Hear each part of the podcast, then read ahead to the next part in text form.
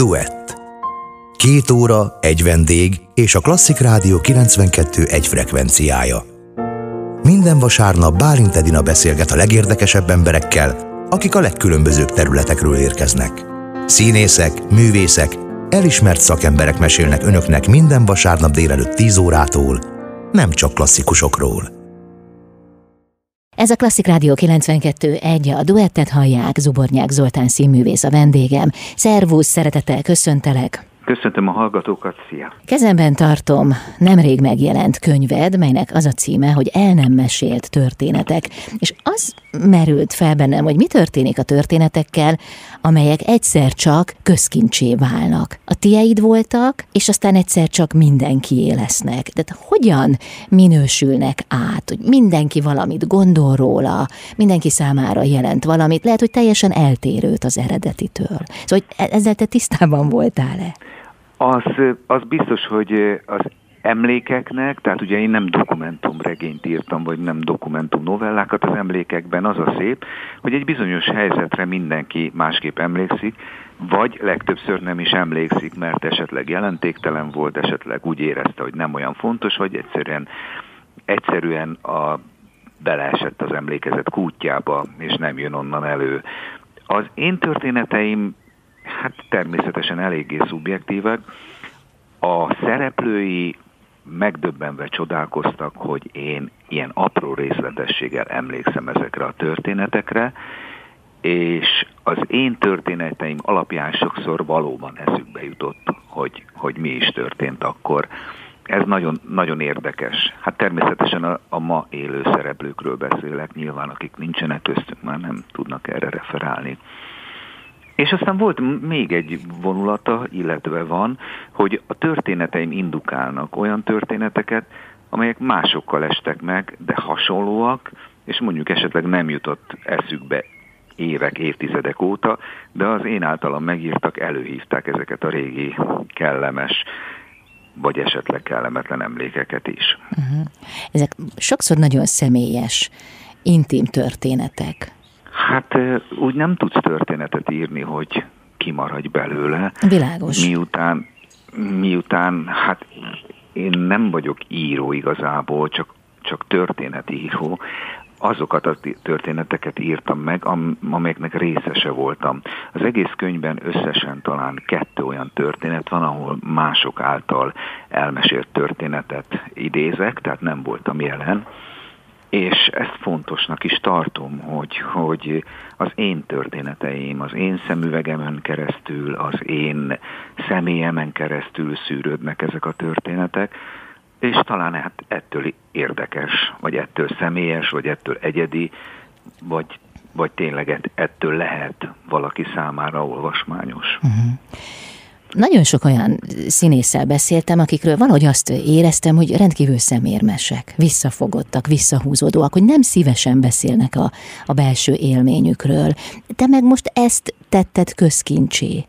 Hát... Vagy te nem vagy szemérmes? Dehogy nem, dehogy nem. Hát a, az, ember, az embernek van egy privát élete, amiben nagyon is, nagyon is visszahúzódó, meg szemérmes, és nem is szereti azt se, ha mások vájkálnak benne, de gondolom ezt senki nem szereti. A mi életünknek van egy, van egy része, ami abszolút a kirakatban van, kifelé történik, mindenki látja, mindenki tud róla, és vannak történetek, amelyek a színfalak mögött az előadások elkészültekor, az öltözőkben, a büfében, tehát a színházban, a nem látható színházban történnek és zajlanak. És ezek sokszor bizony nehezek, meg keservesek, meg csalódásokkal teliek, meg küzdelmekkel teliek, de a közönség ebből mit sem lát. Na most egy, egy pár ilyen, ilyen aprócska történetet, belső kulisszatitkot is megosztok. Igyekeztem elkerülni azokat a sablonos sablonos helyzeteket, amikor a színész anekdóták azok mindig valami vicces dolgok, vagy valami sikamlós dolgok.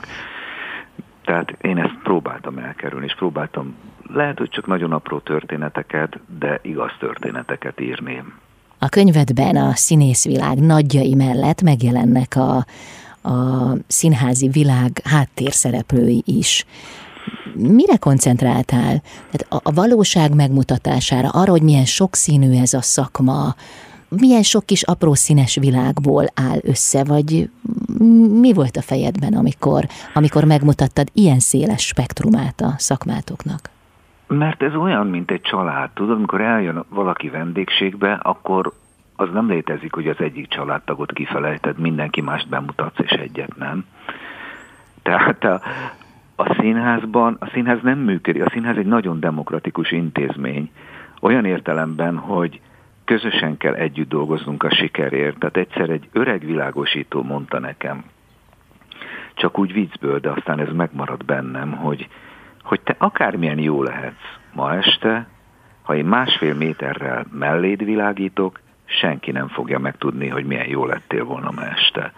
Tehát a világosítónak is százszázalékos odafigyeléssel és odaadással és szeretettel kell végezni a munkáját, de akinek mondjuk én emléket állítottam Szivi, a kávéfőző Kecskeméten, aki a kézbesítője volt a színháznak, a mi napi próbahangulatunk és előadás hangulatunk nagy mértékben függött attól, hogy hogy indult az a nap. Milyen kávét tudtunk, milyen beszélgetést folytattunk, hogy készültünk az aznapi próbára, és mindig ez volt az első találkozási pont a színházban, reggel az alaksorban a kávéíváskor. Uh-huh. És ezt már egy fiatal színész is tudja, vagy pedig ezt később értékeli az ember? Hát ez, ez akkor is fontos volt. Ez akkor is fontos volt, hogy a mai világban, amikor egy kicsit a társulati létezés háttérbe szorult, vannak-e ilyen élményeik a fiataloknak, ezt nem tudom megmondani, de a 80-as években a vidéki színházak több tagozatos színházak voltak, tehát a színészek mellett minden színháznak volt énekkara, tánckara és zenekara. Ezek az emberek a társulat tagjai voltak, velünk léteztek, tehát így volt teljes a társulat, mert hát zenés darabokat is kellett játszani értelemszerűen, tehát nagy, nagyon nagy volt a társulat. Miskolcon ez 300 fő fölött volt, amikor én oda szerződtem 1986-ban. Tehát ez egy nagy üzem, egy uh-huh. nagy család, ami am, amelyben mindenkinek megvan a feladata, mindenkinek megvan a helye, és mindenki fontos. Hm. Köszönöm szépen. Jövünk vissza, folytatjuk a beszélgetést itt a Duetben Zubornyák Zoltán színművésszel. Duett a Klasszik Rádió 92.1-en. Ez a Klasszik Rádió 92.1, a duettet hallják Zobornyák Zoltán színművész a vendégem, akinek el nem mesélt történetek címmel jelent meg egy kötete visszaemlékezése? Az, visszaemlékezés. Hát ezt annak kell hívjuk, hogyha eltelt, eltelt 30 kilenc év azóta, hogy az első történetet írt, nem már, hogy az első történet játszódik, mert ezt most kezdtem el írni tavaly, tavaly augusztusban a könyvet. Tehát az első történet az 1982-ben játszódik, ami a főiskolához köthető, uh-huh. aztán ilyen visszaemlékezések persze jöttek még az én diákszínjátszom múltamból, meg minden innen-onnan, ahol, ahol színházzal találkoztam. Tehát ez egy visszaemlékezés, igen. De te olyan fiatal ember vagy, miért van szükséged visszaemlékezésre? Ez, ez, ez, ez nem, ez a visszaemlékezésekben van mindig egy, hamis, egy kis hamis pátosz, egy kis nosztalgia, egy picit úgy meg van színezve, egy kicsit le van öntve ilyen édes sziruppal. Én próbáltam azért ezt elkerülni, hogy ezek a történetek nagyon közel hozzák ezeket a, a, régi emlékeket, színészeket, helyzeteket, és, és hogy miért kell Egyrészt az ember nagyon szeret visszaemlékezni azokra a dolgokra, amik jók, és amik, amik jó dolgok történtek vele életében, másodszor pedig, és ez a kötetnek az egyik mozgatórugója volt, szerettem volna igazságot szolgáltatni azoknak a kitűnő és nagyszerű színészeknek, akik vidéken élték le az életüket, és évtizedeken keresztül játszottak a közönségnek és szórakoztatták azt, és egyszerűen ezek a színészek eltűntek a semmiben, a fővárosban szinte a nevüket sem tudjuk, nem emlékszünk rájuk, és hát a digitális korszak előtti időből nagyon kevés emlékünk maradt fönt ezekről a színészekről, és ennek is egy kicsit utána jártam a történeteimben, a bemutatók időpontját illetően, hogy esetleg még miket játszottak ezek a színészek. Tehát nagyon fontosnak éreztem, hogy hogy a vidéki színészetnek a, a méltóságát, a nagyszerűségét és a szépségét megmutassam azoknak, akik esetleg nem ismerik. Uh-huh. A könyv főszövegét Sándor Erzsi írta, rájellemző, sajátos stílusban. Hát azt írja például, hogy zubornyák történeteinek szereplői színház függők, kulissza drogosok.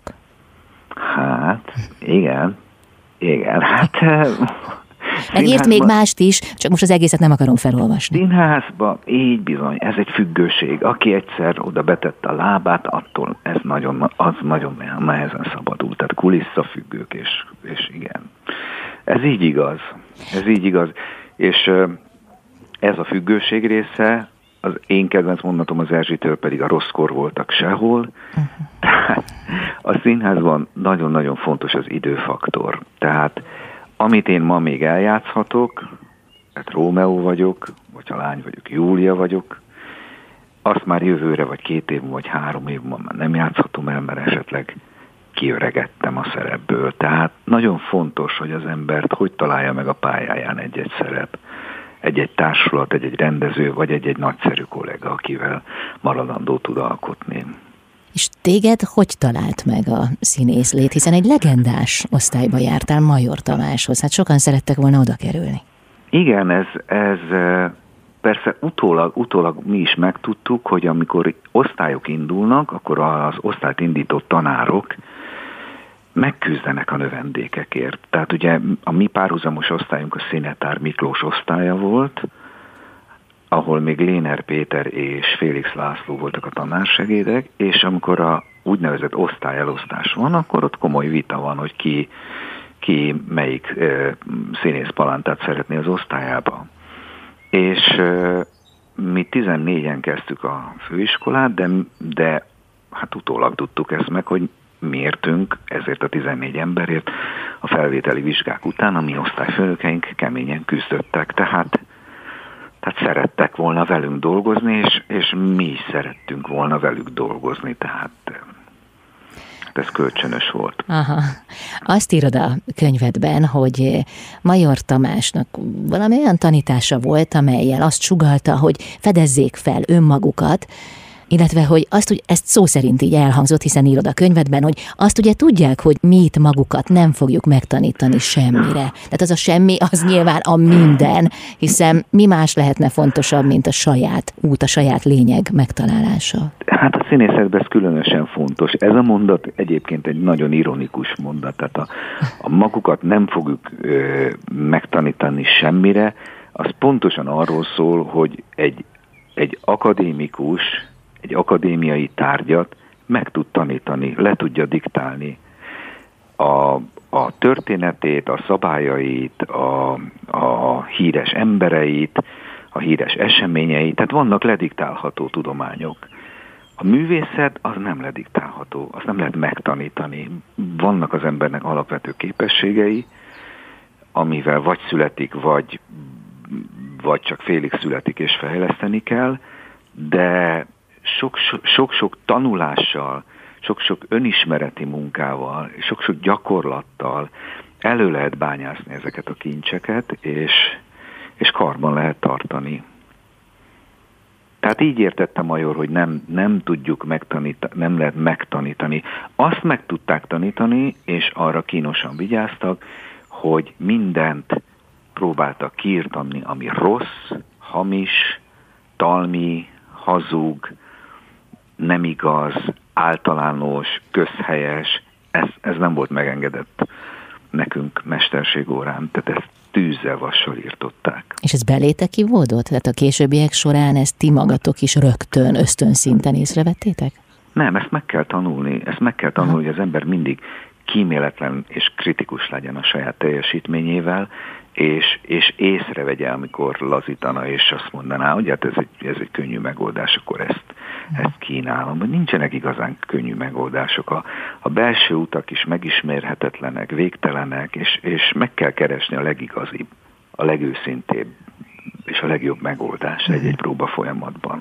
De ez a tanítás, amit ők átadtak nektek, ez valószínűleg annyira mélyen belétek kivódott, hogy már szinte a sajátotoknak tekintitek, nem? Tehát aki így nő fel, aki fiatalon ezt a szemléletet kapja, annak ez a sajátjává válik, nem? Ez így van. Ez így van. Hmm. Tehát, hogyha egyszer, egyszer kapsz egy világnézetet, otthonról kapsz egy mintát, és ez teljesen olyan volt, mint, a, mint ha otthonról kaptuk volna, akkor nem tudod másképp nézni a világot, akkor, akkor te már csak úgy tudod nézni a világot, hogy mindazt az ismeretet és mindazt az alázatot, amit kaptál, azt gyakorolod a napi életben. Tehát nem, nem, nem tudsz másképp élni, nem tudsz ebből kilépni.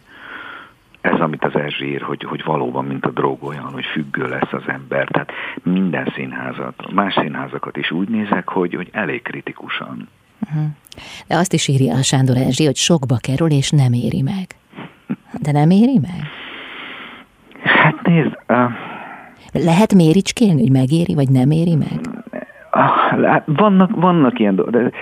Az Erzsi itt lakik két sarokra, amikor én Pesten vagyok az anyunál, akkor, akkor e- este együtt sétáltatjuk a kutyáit, és akkor beszélgetünk, hogy olyan értelemben, hogy mi nem lettünk milliárdosok, mi mi, tehát a, a szó anyagi értelmében ö, nem biztos, hogy megéri a pálya, hogyha valaki erről az oldalról közelíti. Nincsenek olyan kimagasló fizetések, vagy legalábbis nem voltak, lehet, hogy most már azóta vannak. Tehát aki, aki emiatt jön erre a pályára, az, az rosszul dönt, és nem hiszem, hogy, hogy ebben nagy vita volna köztünk. Tehát így, így a nem éri meg. Hát a, a másik oldalról viszont az ember annyi minden mást kap, annyi olyan, olyan teljes életet lehet élni, hogy, hogy nem is gondol erre az ember, hogy, hogy, hogy az anyagi javakat nézze, vagy firtassa. Legalábbis én. Hát szerintem Sándor Erzsi sem erre gondolt.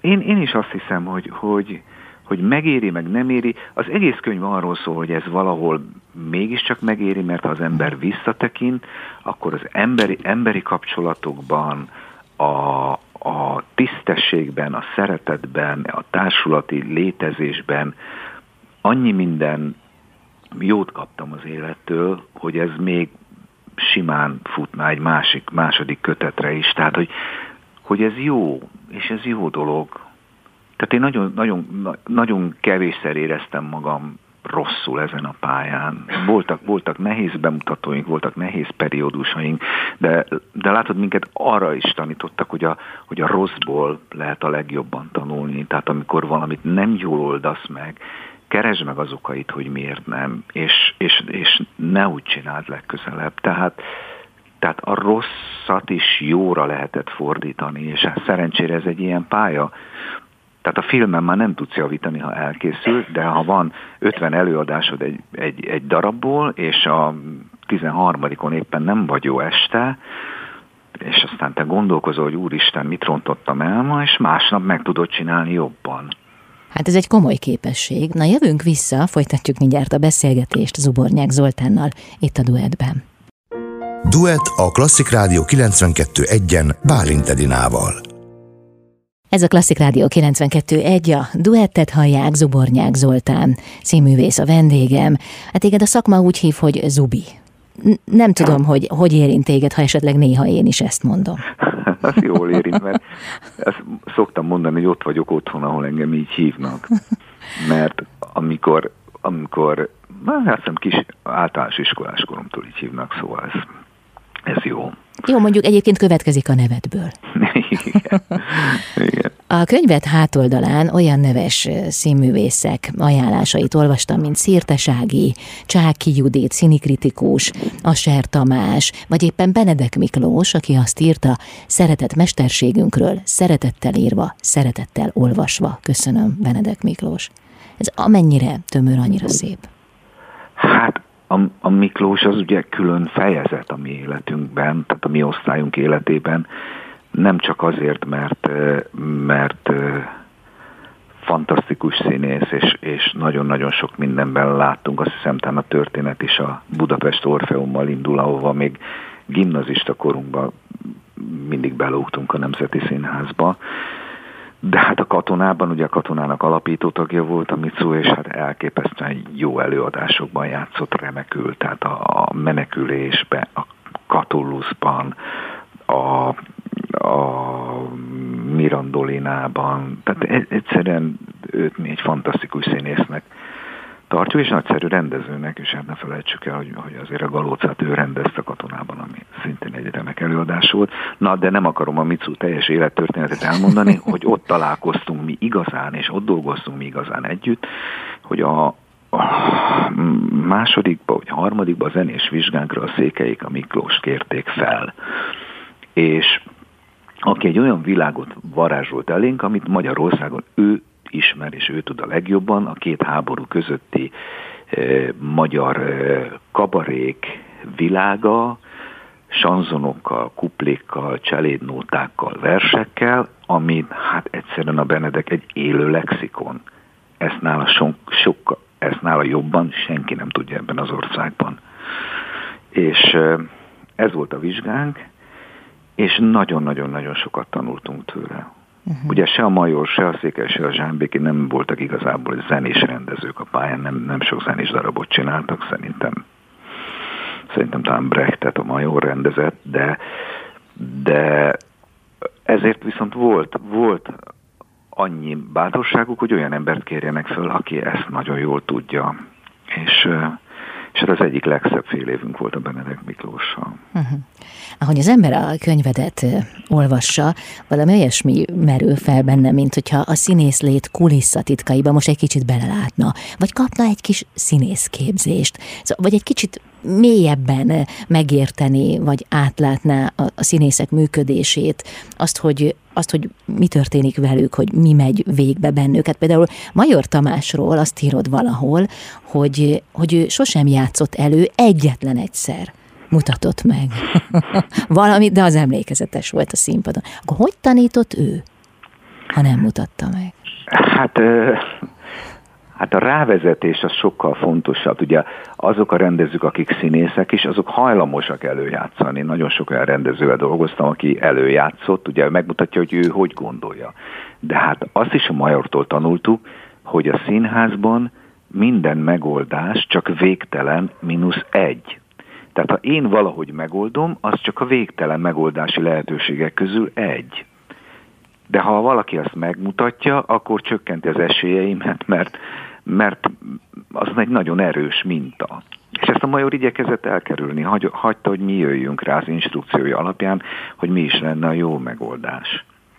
Ezzel a saját utadat, vagy a saját ö, megközelítésedet ö, segíti elő, nem? Tehát, hogy ez azt találd van. meg. Ez így van. Ez, ez, ez volt az ő pedagógiai módszerük, hogy nekünk saját magunknak kellett a saját magunk ban felfedezett megoldást hozni. Igen, ami Tehát belőletek ugye, fakad. Hát ez így van, akkor Aha. lesz őszinte, akkor lesz személyes, akkor lesz érdekes. A Rómeó és Júlia történetét is mindenki ismeri. Miért megy el a színházba? Mert kíváncsi, hogy aznap este a játszók ezt a történetet hogy fogják neki bemutatni.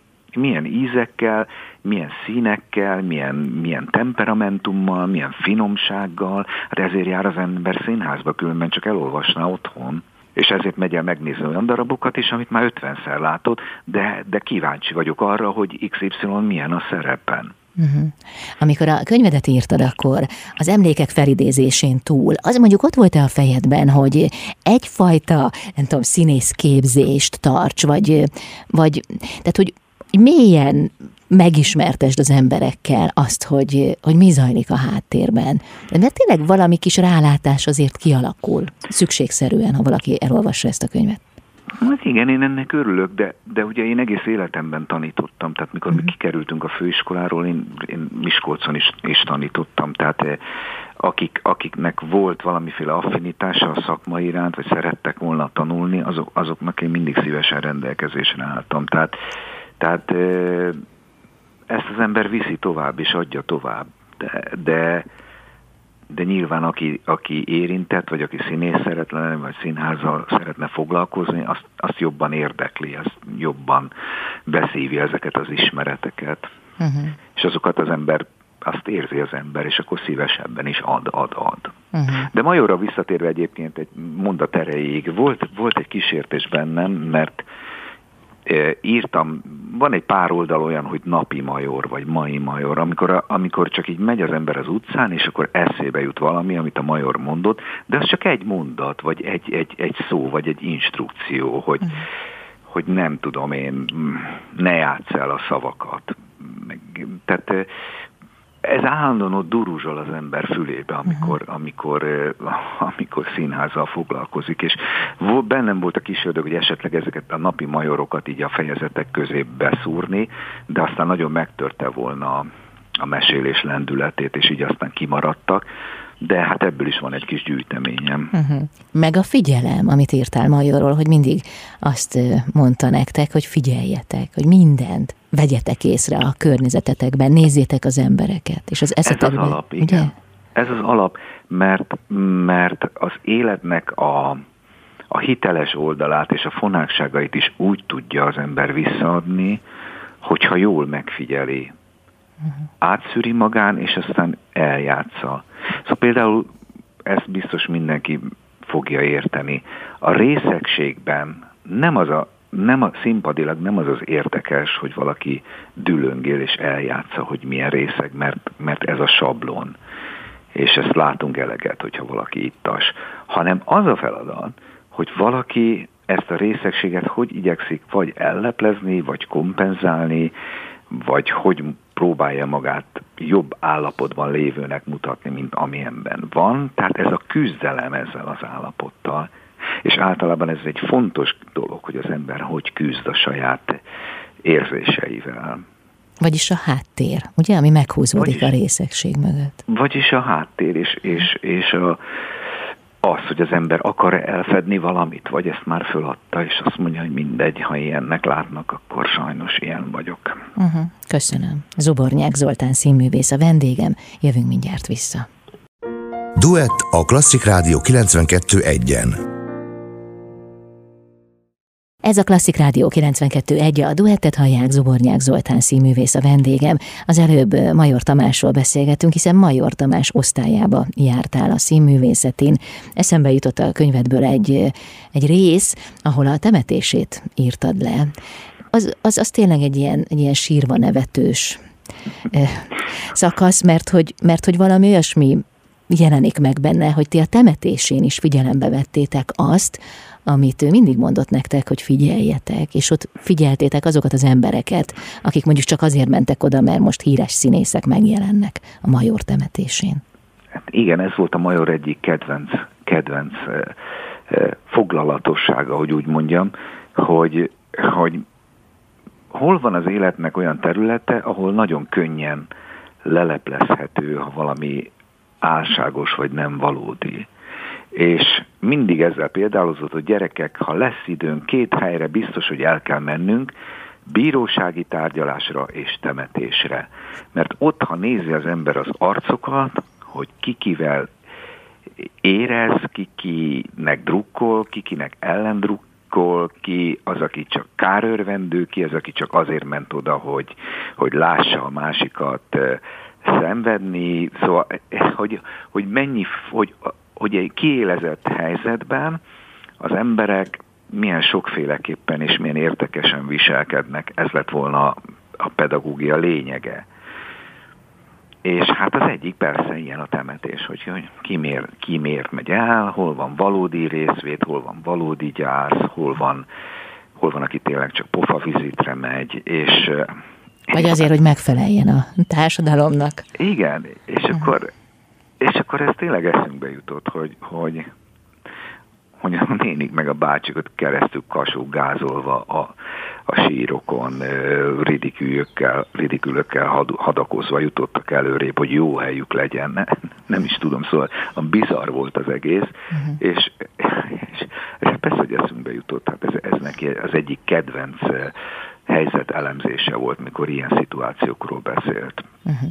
És ha az ember a hamisságot, az álságosságot kutatja, illetve nem is kutatja, hanem, hanem, hanem ezt tanulta, ebben nő fel, hogy legyen erre szeme, akkor az nem fárasztó egy idő után? Tehát úgy értem, hogy akkor te nem, nem biztos, hogy mindent olyan rózsaszínűnek látsz, mint mondjuk a környezeted, mert ugyan a színészi munkában segít az, hogy lehántod a mászt, a külső mászt, de mondjuk az életben az nem biztos, hogy megkönnyíti a dolgot, hogy, hogy oda nézel mögé, és látod, hát, hogy ez nem az. De hát ez a mesterségünk egyik lényege. Hát a, ha az ember felszínes és nem elég alapos, és, és csak úgy elsiklik minden fölött, akkor az élet fölött is elsiklik. Tehát, tehát az életben a valódi dolgokat, azt, azt észre kell venni, és el kell raktározni. És, és milyen érdekes, látod, hogy a, a ugye szokták mondani, meg szoktak ilyet tanítani nagyon iskolásan, hogy, hogy, hogy a darabban vannak negatív szereplők, meg negatív figurák, de színészileg mi sosem fogalmazhatunk így. Tehát nekünk például az a dolgunk, hogy megkeressük, hogy az illető miért viselkedik úgy, ahogy viselkedik. Mik azok a pontok az életében, amik kiváltották ezt a viselkedést? Kire haragszik? Milyen sérülés érte? Milyen, milyen volt milyen volt a gyerekkora, a családja, mitől szenvedett. Tehát, hogy, hogy mert olyan nincs, hogy valaki rossz ember. Tehát vannak rossz döntései, vannak rossz kapcsolatai, csinál hülyeségeket, de mindennek van valami magyarázata.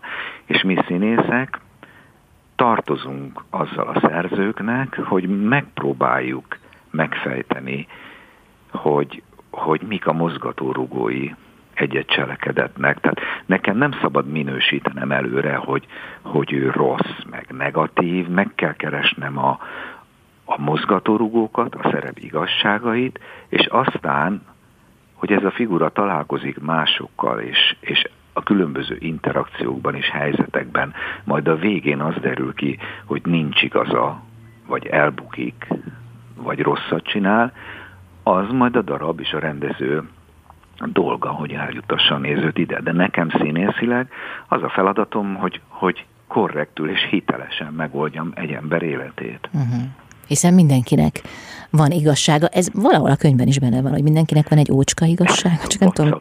Mindenkinek, mindenki, jó szín, Nádasdi Kálmán mondása után, jó színházban mindenkinek megvan a maga vacak kis igaza. És ez így van. Tehát, hogy mindenkinek, tehát aki, aki rosszat csinál, az, az, az sem csak úgy született rossznak. De mhm. nincs. Neked jó a memóriát? Hú, képzeld el, ezt most nem dicsekvésköpen, nem, nem, nem azt mondom, hogy jó, hanem máshogy működik, mint a többiekét. Ne, nem, tudom, nem tudom, hogy miért. Vannak helyzetek, amiket egyszerűen lefényképezek, és azok megmaradnak az idők végezetéig. De elmondok egy példát, hogy az én osztálytársam Bal Jocó, Bal Józsi, aki utána elvégzett rendezőszakot is, és most Franciaországban él. És nemrég volt a születésnapja, és átküldtem neki szülinapi ajándékként a legutolsó írásomat, ami nincs a kötetben, de ami egy énekvizsgáról szól, ahol mi, mi népdalokat énekeltünk két szólamba, feldolgozott népdalokat két szólamba. És a német Gabi osztálytársamnak eltört a keze, és a gipszből pont két ujja látszódott ki és annyira nevetséges volt, mert neki kellett felkonferálni, hogy akkor most énekeljünk két szólamba. És mi ott álltunk a főpróbán, és röhögtünk, mert mi van, ha négy ujja látszik, akkor azt mondtam, hogy énekeljünk négy szólamba. Na, Dióhéjban ez volt a történet, hogy, hogy egyszerűen az az énekvizsga, az, az kacarászásba fulladt, szegény Gabi miatt, és átküldtem a Józsinak ezt a a, a novellát, és ő visszaírt, hogy hát érdekes, hogy ő erre egyáltalán nem emlékszik, hogy, hogy Szerintem én ezeket a történeteket kitalálom. Hát ez nem létezik, hogy én 35 év távlatából, meg 39 év távlatából nem. Na mondom, akkor most figyelj. Elmondjam neked, hogy te ezen az énekvizsgán mit énekeltél? Az, hogy, hogy hát emlékszem? Mondom, persze, hogy emlékszem. És leírtam neki a dalnak a szövegét, átküldtem, egy órán keresztül nem válaszolt, utána káromkodott egyet, majd utána azt mondta, hogy hát köszi szépen, most, hogy leírtad, még a dallam is eszembe jutott. Tehát tudod, hogy, hogy mhm. megvan ez az emlék, csak ki elő tudja bányaszni, ki pedig nem, de, de elő tudtam hívni belőle is. Uh-huh, uh-huh. Tehát azonnal eszébe jutott a dallam, hogy a szöveget átküldtem. Tehát, tehát arra, abban, arra a vizsgára is, is emlékeztem. Szerencsés, szerencsés alkat vagyok, mert tényleg nagyon sok minden ilyen élesen megmaradt bennem. Hát azért is tudtad megírni ezt a könyvet, hát például. Igen, igen, igen. igen. Zubornyák Zoltán színművész a vendégem, jövünk mindjárt vissza. Duett. Két óra, egy vendég és a Klasszik Rádió 92 egy frekvenciája. Minden vasárnap Bálint Edina beszélget a legérdekesebb emberekkel, akik a legkülönbözőbb területekről érkeznek. Színészek, művészek, elismert szakemberek mesélnek önöknek minden vasárnap délelőtt 10 órától, nem csak klasszikusokról. Ez a Klasszik Rádió 92.1, a duettet hallják, Zubornyák Zoltán színművész a vendégem. Az előbb a, a színész lét mozgatórugóiról beszélgettünk, és hát kétségkívül kialakul az emberben az a kép, hogy egy színész egyszerűen nem lehet felszínes.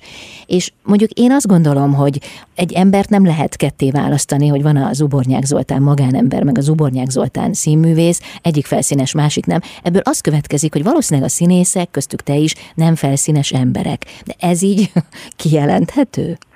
Hát nagyon nehéz ebben általánosítani, mert mert ki mélyebben, ki kevésbé mélyen éri meg ezt a sorsot, és, és amíg én benne voltam, addig, addig nagyon komolyan és nagyon mélyen, de mióta nem vagyok benne, nyilván nem olyan intenzitású ez a, ez a mélység. Tehát, de van, van, akit egyáltalán nem érint meg, szóval anélkül, hogy személyeskednék, van olyan, akit, akit nem, nem nagyon érint meg olyan színházba, olyan helyzetbe, olyan szituációkba kerül, hogy, hogy könnyebben veszi, megúszásra játszik, nem megy olyan mélyen bele, vagy nem vállal el olyan szerepeket. Szóval sokfélék vagyunk ám, ez, ez nem lehet általános, mm. nagyon általánosítani. Az biztos, hogy aki Majorral, Székelyel, Zsámbikival dolgozott, ide venném azért még Asert, ah, hát az, az egy világlátást kapott, ami, ami természetesen nem ideológiai, egy szakmai világlátást kapott, ami, ami után nem tud másképpen gondolkodni a világról, a színházról. Uh-huh.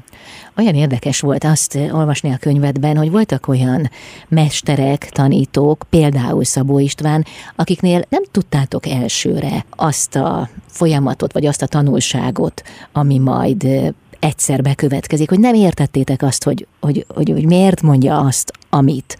Hogy például Szabó István, de ezt te jobban elmondod nálam, hogy valami olyasmire hívta fel a figyelmeteket, hogy a belső fizikai érzésetekre figyeljetek, és onnan vezessétek vissza. Igen, ez egy, ez, ez egy nagyon érdekes módszer, amit a Szabó nekünk tanított, ez Lee Strasberg találta ki, aki az Actor Studio-t alapította Los Angelesben, és hát ezért Al Pacino, Jane Fonda, Dustin Hoffman, Meryl Streep, szóval elég jó színészek jártak ebbe az iskolába, vagy végezték ezt a kurzust, aminek csak az a lényege, hogy az érzelmeink, azok fizikai érzetekbe vannak elkódolva, tehát színekbe, hangokba, illatokba, és hogyha az ember az élete folyamán megszerzett élmények és kulcsélmények közül elő tudja idézni ezeket, akkor az alakítása nagyon-nagyon személyes lesz, mert nagyon csak rájellemző, de hogy ezt egy kicsit megvilágítsam.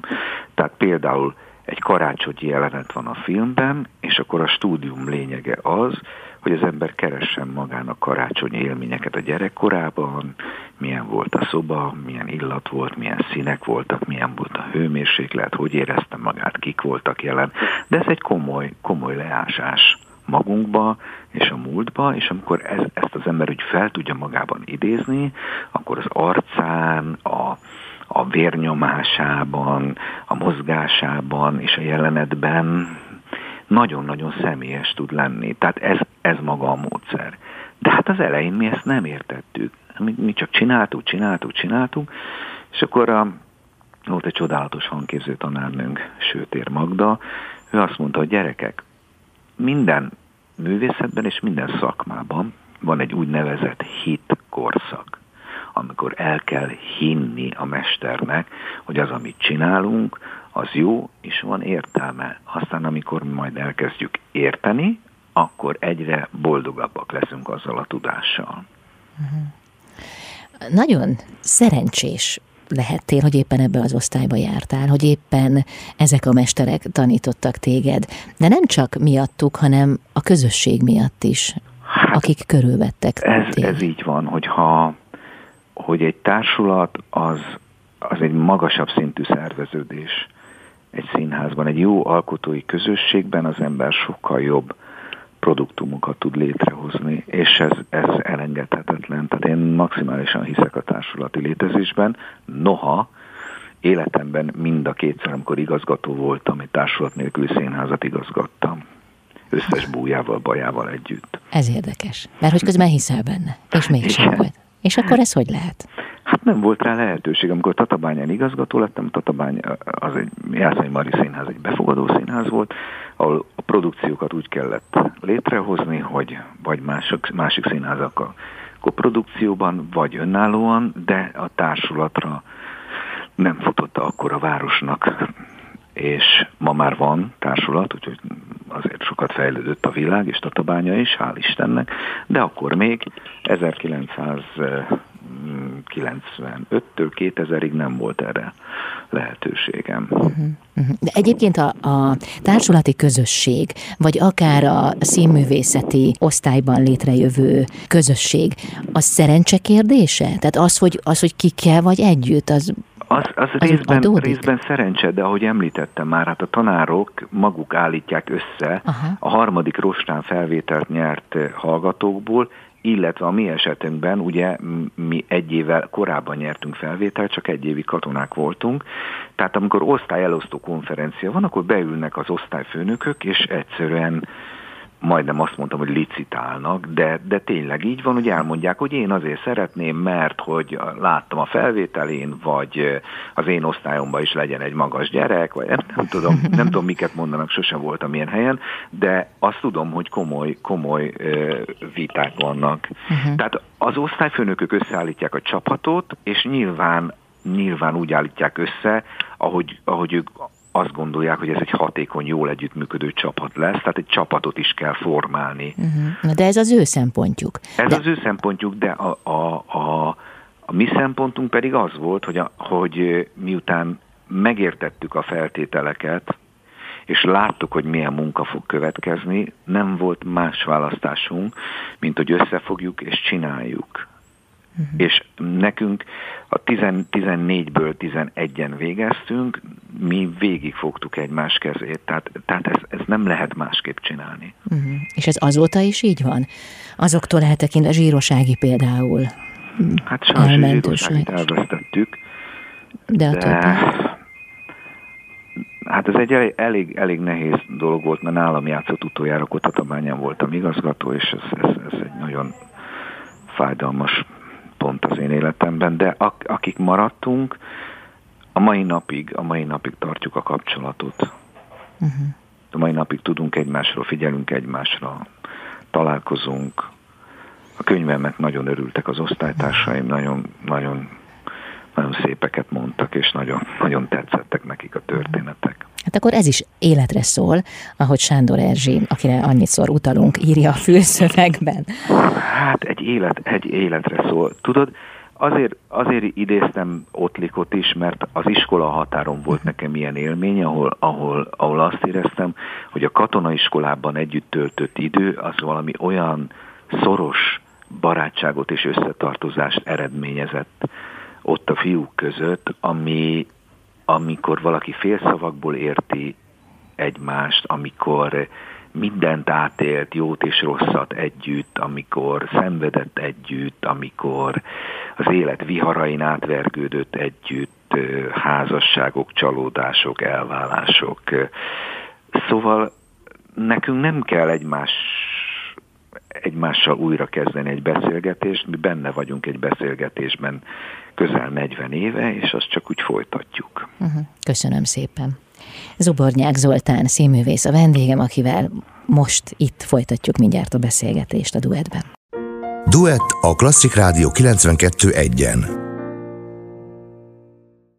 Ez a Klasszik Rádió 92.1, a duettet hallják Zubornyák Zoltán, színművész a vendégem, akinek megjelent egy kötete, el nem mesél történetek címmel. Azért így kívülről szemlélve a te életed, az jól alakult, jó helyen voltál, jókor, jó közösség vett körül, megbecsült voltál.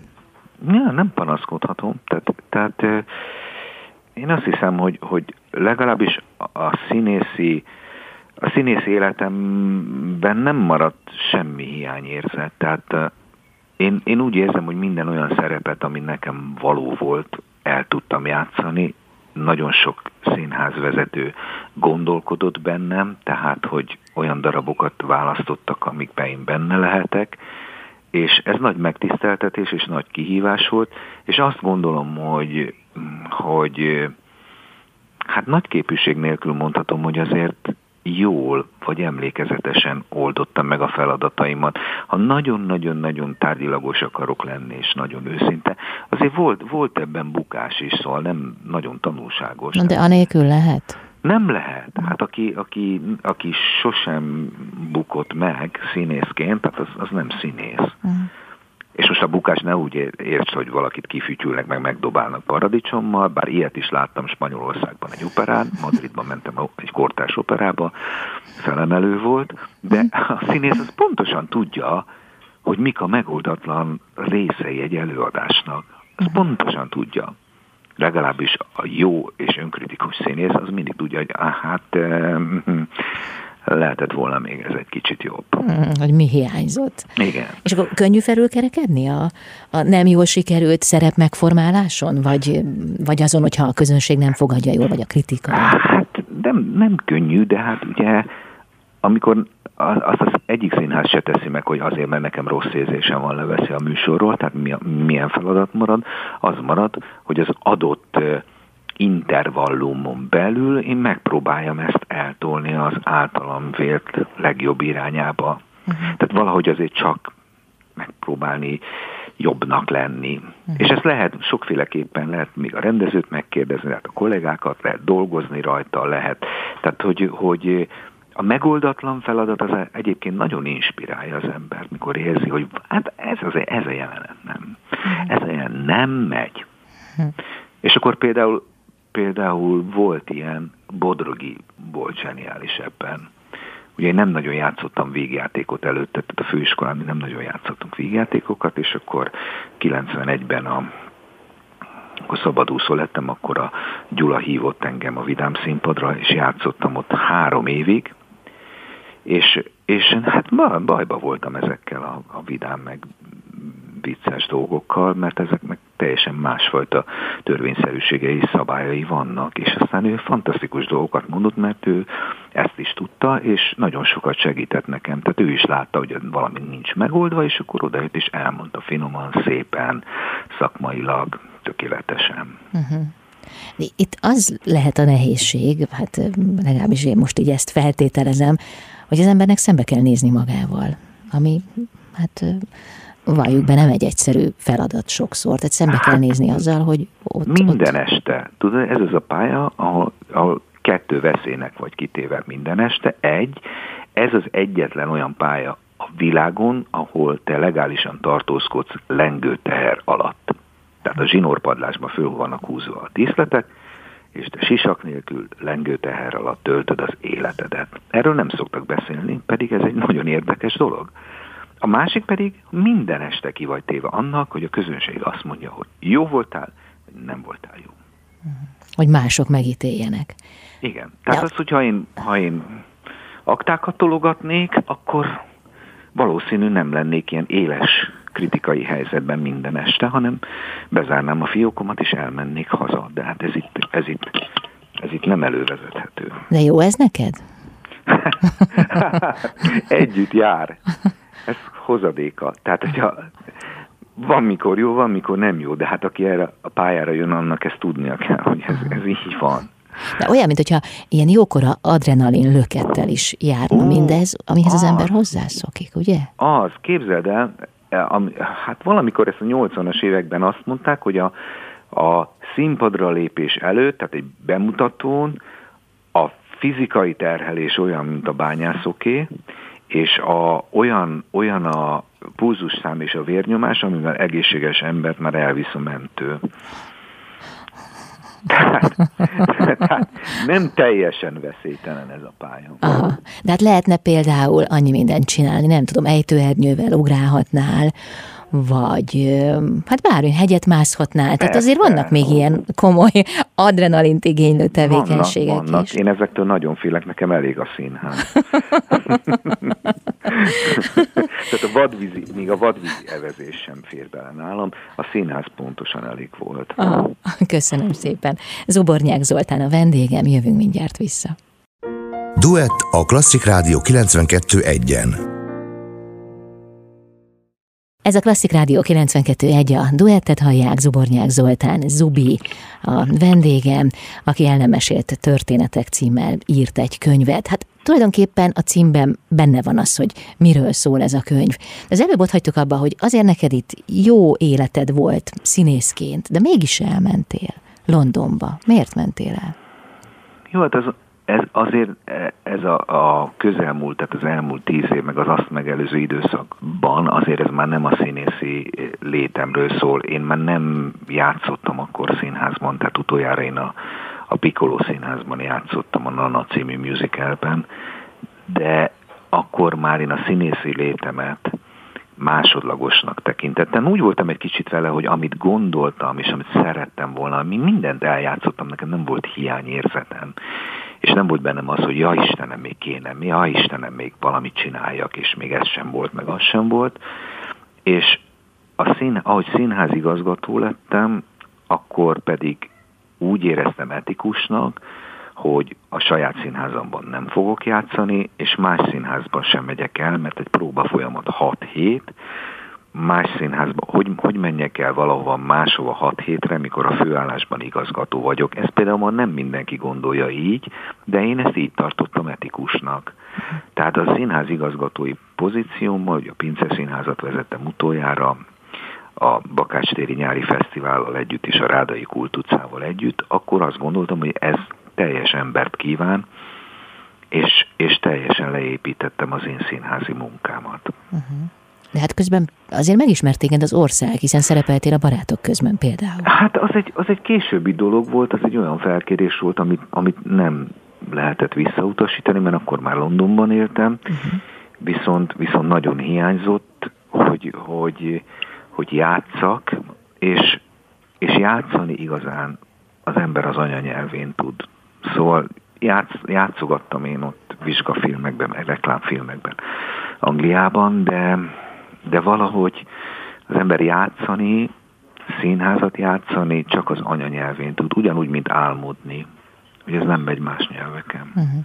De amikor kimentél, akkor az volt a fejedben, hogy Angliában szeretnél színész lenni? Nem, nem, nem, nem, nem. Én akkor azt, azt gondoltam, hogy egy teljesen más életet kezdek, és teljesen más életet is élek. Szóval de lehet? Lehet tiszta lappal kezdeni? Tehát nem, nem azt mondom, hogy könnyű, de lehet. Lehet, én a, én a színházigazgatással és a, a későbbi tanulmányaimmal, tehát nem csak, a, nem csak a színművészetit végeztem el, hanem egy kulturális menedzser másodiplomám is van, és egy Európai Uniós diplomácia szakot is elvégeztem, hogy más, más irányba a menedzsment oldalán dolgozva építettem föl magam, és az egy, az egy másik kihívás. Uh-huh. De ez nem azt feltételezi, is... hogy valami hiányérzet volt benned? Mm, nem, hanem átalakult, tudod? Tehát, hogy, hogy, hogy, hogy, hogy a színészetben nem maradt hiányérzet bennem, viszont még érdekeltek dolgok, és átalakult ez, sokkal jobban érdekelt utána, hogy hogyan lehet menedzselni egy produkciót, hogyan lehet menedzselni egy, egy, egy színházat, most egy mozit, tehát hogy ezek, ezek újfajta kihívások jöttek szembe, és ezt elfogadtam. De ez nem jelentette azt, és nem jelenti azt, hogy a régit, a régire mondjuk haragszom, vagy a régit elfelejtettem, hisz ez a kötet is pont az bizonyítja, hogy ez, ez a velünk élő történelem lett. Uh-huh. Ugye ez jelen van a te életedben. Így van. De amikor kimentél Londonba, akkor ott már téged készhelyzet fogadott? Tehát itthonról dehogy, nem. dehogy. Ez úgy volt, hogy amikor a Pince Színházas szerződésem lejárt, ilyen szépen mondtam, tehát amikor kirúgta, akkor, akkor elhatároztam, hogy akkor kezdjünk egy új életet. Én már itthon, itthon úgy érzem, hogy nem kell, hogy bizonyítsak, és nem kell, hogy újra beálljak bármilyen sorokba, akkor kezdjünk egy teljesen új életet Londonban. De akkor úgy, úgy kezdtem, hogy azt mondom, hogy egy, év, egy évig pihenek csak, és a nyelven, nyelvvel foglalkozom, rendbe hozom az angolomat. És ez így is volt, én egy évig nem csináltam semmit gyakorlatilag, és akkor utána, utána gondolkoztam, hogy milyen munka érdekelne, és akkor elkezdtem pályázgatni, és akkor, akkor kerültem először egy, egy moziba, aminek az volt a neve, hogy Coronet Cinema, a Korona mozi, ami, ami Coronet Theaternek, színháznak épült az 1800-as évek végén, és Sarah Bernard játszott ott. Tehát ez volt az én első munkahelyem Londonban. De tovább léptél onnan. Igen, aztán, aztán ugye ez egy, ez egy, egy kicsi magántár, magánvállalkozás volt, amit, amit megvett egy, egy, egy cég, aki viszont megint színházat akart ott csinálni, és akkor, akkor kerestem magamnak egy, egy, egy másik mozit, ami viszont egy kisebb, egy elég kicsi társaság, csak 2-3-4 százalékát uralja a mozipiacnak, de nagyon-nagyon szimpatikus, nagyon, nagyon jó programú csapat, és főleg az érdekelt, hogy, hogy nem csak az amerikai kommersz és nagy sikerű akciófilmek, hanem, hanem a művészfilmek is repertoáron vannak, tehát ez, ez engem így nagyon-nagyon érdekelt, és akkor azóta is ott vagyok, ennek most már 7 éve. Ez most azt jelenti, hogy van egy mozid Londonban? Hát nem az enyém a mozi, hál' Istennek, mert azért ez nem. Hál' Istennek? De mondjuk vezető vagyok, Aha. tehát én vagyok az egyik vezető a moziban. Aha. És lehet formálni az odalátogató emberek ízlését? Mert azt mondtad, hogy nagyon fontosnak tartod a művészfilmeket is. Hát ugye kell játszanunk, kell játszanunk azt, ami a pénzt hozza, van külön programunk az iskolások számára, ahol, ahol nagyon flexibilisek vagyunk, tehát ha ők például szeretnének valami filmet látni, akkor azt megszerezzük, és hát van egy, van egy olyan művészi vonulat, túl azon, hogy operát is közvetítünk élőben, balettet, koncertet, tehát művészi jellegű dolgokat, és van egy olyan vonulat, ahol a kisebb termekben francia, német, vagy akár magyar filmeket is, is vetítünk. Tehát, tehát ugye ez attól függ, hogy milyen a felhozatal, és hogy milyen milyen periódusa van a mozinak. Uh-huh. És most a könyv megjelenésére jöttél haza, ugye? Igen. Uh-huh. Igen, tehát gondoltam, hogy élek a lehetőségre, és hazaszaladok, és ez szerencsésen egybeesett ezzel, hogy a könyv most jelent meg. Aha, köszönöm szépen. Zubornyák Zoltán színművész a vendégem. Itt a Duetben folytatjuk mindjárt a beszélgetést. Duett a Klasszik Rádió 92.1-en. Ez a Klasszik Rádió 92.1, a duettet hallják Zubornyák Zoltán, színművész a vendégem, akinek megjelent a könyvet El nem mesélt történetek címmel. Valahol a könyvedben olvastam, tényleg nem tudom, hogy ki mondta, talán, talán ezt is Major Tamás, hát lehet, hogy te tőle idézel a legtöbbet, vagy én figyeltem rá, leginkább nem tudom, de mintha ő mondta volna, hogy a jelmezt nem felvenni kell, hanem beleöltözni. Sőt, beleköltözni. Beleköltözni, ez hát, az, az, gyönyörű. Az, azért, ez egy, azért ez egy történet, nem? Hogy, hogy elképzeled, hogy a, nekem mondta, hogy látta, hogy utálom a jelmezt. És akkor azt mondta, hogy Zobé, maga ott téved, hogy csak fölveszi. Költözzön bele. Ugye a, költ, a beleköltözés az azt jelenti, hogy, hogy az ember birtokba veszi, megszereti, berendezi, simogatja, tehát hogy lakályossá teszi, otthonosan mozog benne. Tehát ez az egy, egy instrukció olyan jó volt, és olyan sokat segített nekem egész életemben, és egész színészi pályán, pályámon, mert rettenetesen utáltam a jelmezpróbákat. Tehát ugye amikor fölmenni a szabótárba, és ott méricskérnek, szurkálnak, húzzák, vonják, fércelik, borzasztóan utáltam mindig. És aztán major instrukciója valahogy ezt egy megszerethetővé fontos fontos állomássá tette a produkció létrejöttében. Hát és ez a mondat, ez túlmutat azon, amit jelent, hiszen ez olyan, mint hogyha a most, mint hogyha a, a lélek beleköltözett, tehát hogy te... Úgy van. Ugye? Tehát, hogy Úgy azonosulj van. Tehát, hogyha te fizikailag hmm. beköltözöl valahova, azt nem tudod megcsinálni. Félhetőleg ezt is jelentette, hmm. hanem, hanem a lelkedet is be kell vinni az ajtón, és akkor otthon leszel. Ez, ezt nagyon jó, hogy mondtad, ez így van. Hmm. Ez így van, és, és látod, hogy ilyen ilyen, ilyen instrukciók, ezek nagyon, nagyon színésziek, nagyon színháziak. Tehát tudod, hogy ilyen, el tudod képzelni, hogy az élet bármilyen más területén mond neked egy ilyet a tanárod vagy a főnököd. Nem lehet. Nem, de ugyanakkor segít élni, szerintem a hétköznapokban is. Tehát azoknak az embereknek, akik nem színészek, is jelent ez a mondat valamit, hiszen valahol számomra azt is üzeni, hogy, hogy légy jelen abban, amit csinálsz, add oda a lelked, vedd fel azt a jelmezt, költöz bele. Így van. És van még egy dolog, amit jelent, hogy, hogy a te munkád, a színész munkája az nem 10-től 2-ig és fél héttől 10-ig tart, hanem egy ilyen instrukciót te viszel magaddal a hétköznapjaidban, a mentalitásodban, a gondolataidban, tehát veled van. Tehát ezt nem lehet levetkőzni, ezt nem, nem tudod félretolni, mint egy, mint egy ügyiratot. Tehát ezek az instrukciók, azok mindig, mindig ott vannak a, a hátsó agyadban, és mindig veled vannak. És mi, milyen Zubornyák Zoltán jelmeze, Zubi jelmeze, amiben beleköltözött? Hát most már nagyon, nagyon lakályos és nagyon kényelmes, és talán, talán már sportolásra nem is alkalmas. de, de tudod, talán így, és a könyvnek is ez lenne a, a legfontosabb üzenete, hogy az ember meg tudja találni a harmóniát a maga számára. Amihez ha az kell, hogy a múltba nyúljon, akkor az kell, ha az kell, hogy a múltat összekösse a jelennel, akkor úgy, de, de én most úgy érzem, hogy, hogy, hogy ennek a harmóniának a birtokában vagyok, és, és egy boldog ember vagyok. Lesz még könyv? Újabb el nem mesélt történetek? Hát Maradt ugye még? 135 fért be az első kötetben, mert valahol egyszer csak megállt kellett parancsolni, meg igyekeztünk lehántani a nem színházi történeteket, uh-huh.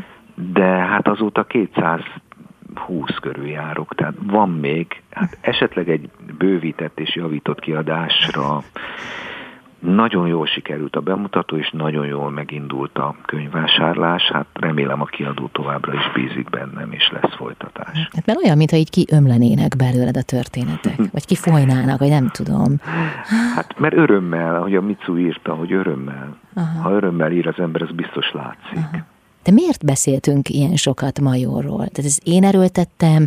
Vagy nem, tényleg? nem, nem, nem, nem, nem. Ez, ez az a négy év az én életemben olyan meghatározó volt, hogy, hogy minden, ami a pályámon történt, az Major Székely Zsámbéki